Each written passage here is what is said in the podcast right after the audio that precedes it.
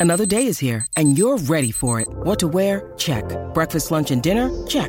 Planning for what's next and how to save for it? That's where Bank of America can help. For your financial to-dos, Bank of America has experts ready to help get you closer to your goals. Get started at one of our local financial centers or 24-7 in our mobile banking app. Find a location near you at bankofamerica.com slash talk to us. What would you like the power to do? Mobile banking requires downloading the app and is only available for select devices. Message and data rates may apply. Bank of America and a member FDIC. When you need mealtime inspiration, it's worth shopping Kroger, where you'll find over 30,000 mouthwatering choices that excite your inner foodie. And no matter what tasty choice you make, you'll enjoy our everyday low prices, plus extra ways to save, like digital coupons worth over $600 each week. You can also save up to $1 off per gallon at the pump with fuel points. More savings and more inspiring flavors make shopping Kroger worth it every time. Kroger, fresh for everyone. Fuel restrictions apply. This is Optimal Living Daily, episode 1730 The Value of Fasting from Anything and How to Get Started by Joshua Becker of BecomingMinimalist.com. And I'm your narrator, Justin Malik, reading you blogs every single day of the year. We have five shows covering a bunch of different topics. Search for Optimal Living Daily wherever you're hearing this to find all of them. But for now, let's get right to it as we optimize your life.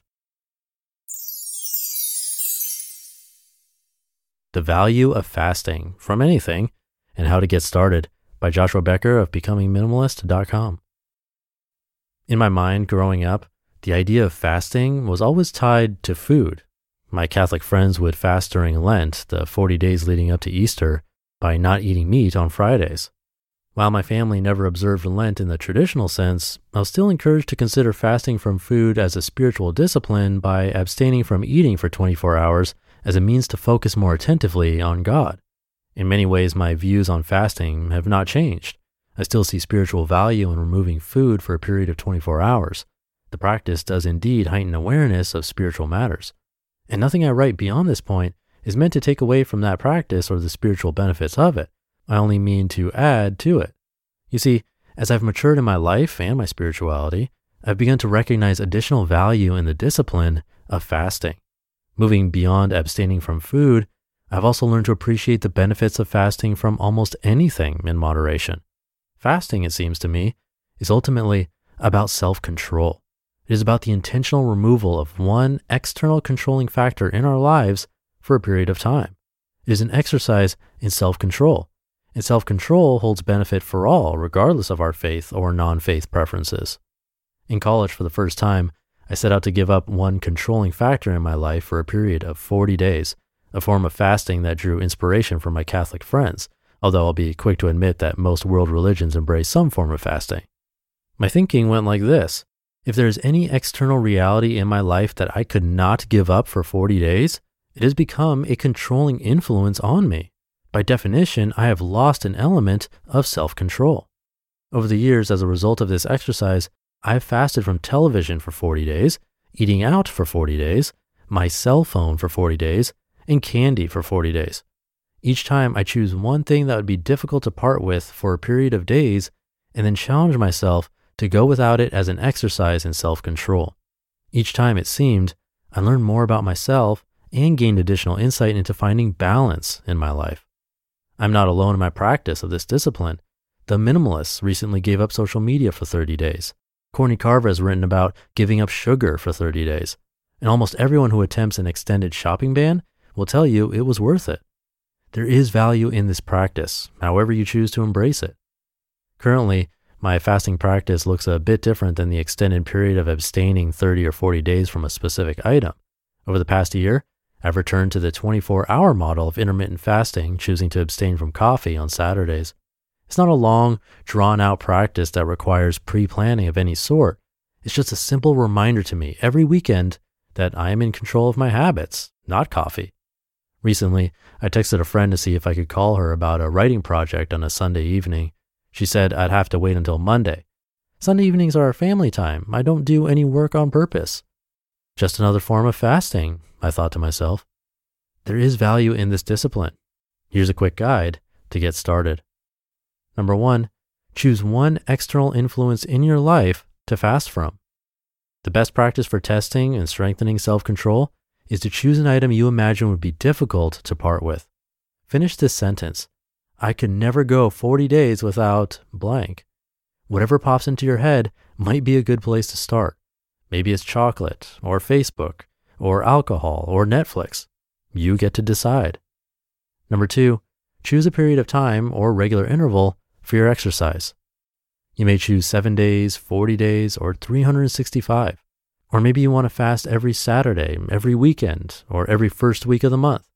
Again, the choice is yours, but do choose a period or interval of time that will challenge you and require a measure of self control on your end.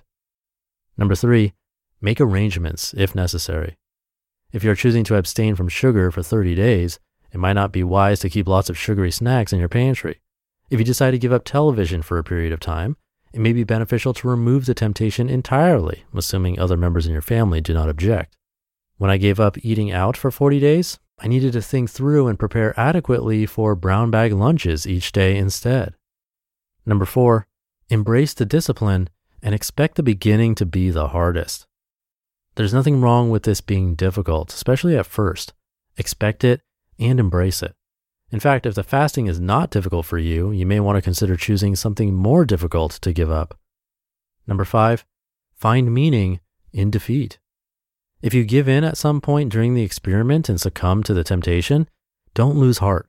Make failure your servant by examining its root and then get back up to try again. Number six, re enter slowly. When you complete your exercise, reintroduce the item into your life deliberately. Remember, you have not committed to giving up something for the rest of your life, only for a predetermined period of time. But that doesn't mean you automatically return the element to the same level of influence it had before. Almost certainly, you will have learned something during the process that will enable you to reintroduce the item in a healthier manner. Many of the external items that subconsciously control our lives are not needs, they are wants, like coffee, dessert, television, Facebook, etc. But we have become so accustomed to having them in our lives on a daily basis, we quickly confuse our wants and our needs. Fasting from anything and or everything for a set period of time helps put these items back in proper perspective and gives us the strength to walk away when necessary. There is value in the practice of fasting. I found this to be true. So will you. You just listened to the post titled The Value of Fasting from Anything and How to Get Started by Joshua Becker of BecomingMinimalist.com. And thank you to Joshua. I really like this one because we'll often let our compulsions do what they please without bringing mindfulness and awareness to it, to the point of one click purchases as a dopamine hit. And like you mentioned, you don't even have to go 40 days like Joshua did. 40 days without a cell phone is pretty impressive, but why not try this on a smaller level? Like first keeping your phone away just at dinner I did that accidentally the other day and loved it. Choose what works for you. It's really important.